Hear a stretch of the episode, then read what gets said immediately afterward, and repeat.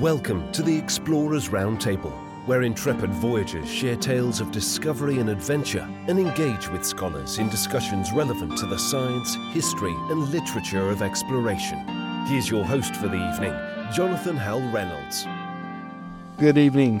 Tonight at the roundtable, we have Dr. Zahi Hawass, arguably the world's most famous archaeologist and Egyptologist. He was Egypt's very first minister of antiquities and has appeared in documentary series for National Geographic, the History Channel, and Discovery. He has been named by Time magazine as one of the world's most influential people, and he has a grand lecture tour coming up in the U.S. this spring and summer, where he'll be visiting 23 cities to discuss his latest discoveries and his plans for future excavations. Dr. Hawass, it's an honor to have you here with us at the roundtable this evening. What is it about Egypt that you think captures the imaginations of people from every corner of the earth? Because if you mention the word Egypt, uh, always it comes to the mind of a child or anyone everywhere. Uh, the pyramids, uh, the, the Sphinx, mummies, Tutankhamun. Those are four things that no civilization has. And this is why this is how Egypt capture the hearts of people everywhere. How old were you when you first became interested in archaeology? I, I joined the, the archaeology department at the college by accident. And uh, I finished my degree. I was 20 years old. And I got a government job as an inspector of antiquities. And I was not interested in antiquities, but I began interested on the age of 25 when I found a statue in my excavation. And when I found the statue, I said, I found my love. And this is when I began to be interested in archaeology. You earned diplomas at Alexandria University and Cairo University there in Egypt.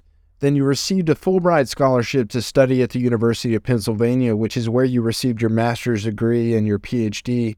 I imagine that experience of living in and interacting with a different culture impacted the way you approached communicating your work to the world beyond Egypt in the years after. How was that experience for you abroad during your early adulthood? No, it's really it's good because uh, Egyptology has been supported and created by foreign countries, and therefore it was very important for me to study at the University of Pennsylvania, a good library, good teaching, and this is why I had a good education when I stayed seven years to finish my master and my doctorate. The year 2022 marked the 100th anniversary of the discovery of King Tut's tomb. How did that discovery change the popularity of archaeology, and in what ways has it impacted or changed Egypt during the past century? Because this is the only intact discovery, the only intact tomb that was full of gold and the discovery as drama, and Lord Carnarvon died, and people created the curse. Then the discovery of Tutankhamun really captured the hearts of people everywhere. And I still, after 100 years, still there is nothing can compare with this discovery at all. I read somewhere that when you were about 20 years old, you befriended a sheik who had been a boy in 1922 when Howard Carter discovered Tut's tomb. The Sheik's family had deep connections with the area where the dig was occurring, and the Sheik had been around to witness all of the events of the discovery when he was a boy. No, there was a boy that he hired. Okay. For the workmen. Okay. And and that boy, his name is Hussein, and he brought water in jar. But when he put the jar underneath, uh, he found the entrance of a tomb, and uh, he ran toward the Carter to tell him about the discovery. One of my favorite books you wrote is Curse of the Pharaohs My Adventures with Mummies. In it, you examine the lore surrounding various mysteries having to do with the death of people who had recently visited Tut's tomb or touched an excavated relic. Do you find that there is still a large amount of the general public who believe in or fear such a curse? And do you fault Hollywood movies for encouraging these superstitious perceptions? It's because Hollywood movies is because of uh, Lord Carnarvon gave exclusive rights to London Times only, and they write about the curse. But the real story about the curse, if you close a room and you put in the room uh, uh, a mummy, the mummy makes germs that you cannot see. And this is why germs can hit anyone who enters the tomb and they die. But what we do today, we open the tomb for a couple of days until the bad air will go out and the fresh air will go in. And nothing is called the curse of the Pharaohs. For you, getting to do archaeology on a daily basis in one of the most fascinating locales in the world, do you feel like you're going to work every day when you get up? Or, or does it feel like you're getting to go on a new adventure? Archaeology is fun and adventurous. And when you discover a tomb or a mummy, uh, you you feel as if you are uh, revealing the secret of the past. And this why archaeology is more adventurous than anything else. I live, everything in my life is do with archaeology. In my life, since the age of 25, is only working or excavating or revealing the secret of the pharaohs. How do modern Egyptians today look at their heritage of ancient Egyptian culture and mythology? The modern Egyptians still consider ancient Egypt was fantastic. When I sent the robot inside the pyramid, they stayed up all night watching the robot. When we sent the the uh, mummies in a parade, when we see the the Ram, the Sphinx Avenue, all of this really captured the hearts of people uh, in ancient Egypt that they respect the Egyptian monuments now and they feel great and proud to have something like this. You were responsible for discovering the tombs of the workers who helped build the pyramids of Giza, and they were buried near the pharaoh's tomb, which you said revealed that the workers weren't slaves, but were doing the labor as free citizens. It's believed that those workers were promised that they would earn their way into a happy afterlife alongside the pharaoh if they did the work of building the pyramids a promise which was used as a sort of psychological motivator. Did you find inscriptions or paintings at the workers' tombs that supported your belief that the workers were free citizens rather than slaves? We did. First of all, if they were slaves, they will never be buried in the center of the pyramids. If they were slaves, they will never prepare their tombs for eternity like kings and queens. In one of the tombs, I found the following inscriptions. The man is saying, I built my tomb I hired workmen, draftsmen, and craftsmen. I paid them beer and bread. I made them to make an oath that they were satisfied. And that is an evidence that they were not slaves.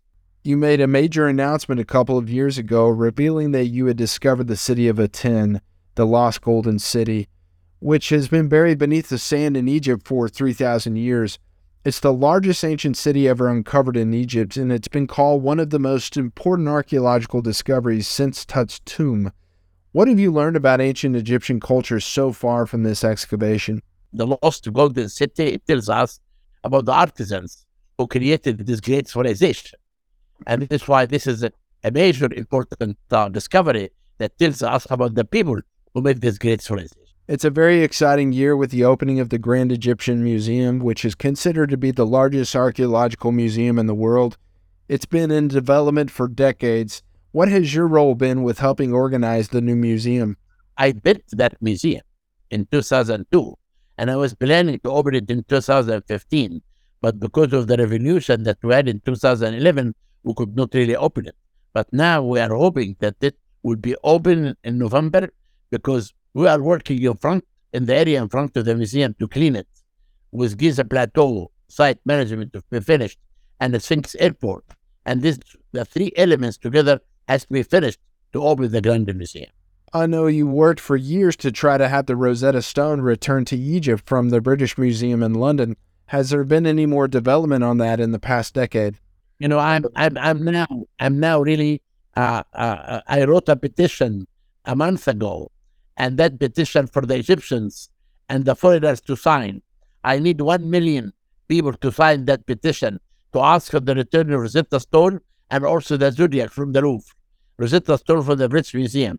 And also, we have another petition published in England for the Egyptian English to sign because we need to give it to the parliament to change the law that can permit the British Museum to give the Rosetta Stone to us. You've been searching for the tomb of Queen Nefertiti for years, and if her tomb was ever found, it would potentially be the most significant archaeological discovery of the 21st century. Do you have any updates on your search? I'm still searching for the tomb of Queen Nefertiti, and I will start this September 1st on the West Valley of the Kings. Can you briefly tell us about your grand lecture tour in the U.S. coming up this spring and summer? How many cities are you visiting, and what will you be talking about? I'm giving I'm giving 23 lectures in 23 cities all over the country. Start on the 2nd of May in Phoenix, Arizona. I will announce my discovery that we did inside the Great Pyramid. Also, I will announce the search for Queen, the Queen, the mummy of Queen Nefertiti. I will talk about the. It's really going to be a very important tour to reveal for the first time many important discoveries. Lastly, one question I like to ask all our guests at the end of each episode is if you have a book or film recommendation, something that our listeners can dive into beyond this episode. Of course, I have many books that can go and read uh, my book about the uh, the Tutankhamun and the Golden City, also about the uh, in, the royal tombs, uh, Life in Paradise. There's many books that they can read. To all you listeners, you can learn more about attending Dr. Hawass's 2023 Grand Lecture Tour in the U.S. by visiting www.zahilectures.com. Again, I also recommend reading his books such as The Curse of the Pharaohs, My Adventures with Mummies, and King Tut, The Treasures from the Tomb. And be sure to check out the Grand Egyptian Museum in Cairo at www.grandegyptianmuseum.org. It's scheduled to open later in 2023. Dr. Hawass, thank you for taking the time to be with us here at the Roundtable tonight. It was an absolute honor, and I wish you the best in all your endeavors of exploration and on your upcoming tour. You're. Bye bye. Thank you for tuning in to tonight's episode. We'll see you next week, back here at the Explorers Roundtable. The Explorers Roundtable was created to provide a place for explorers to share their tales of discovery and adventure and engage with scholars in fireside discussions relevant to the science, history, and literature of exploration. If you have a story worth telling, we invite you to share it with us at explorersroundtable.com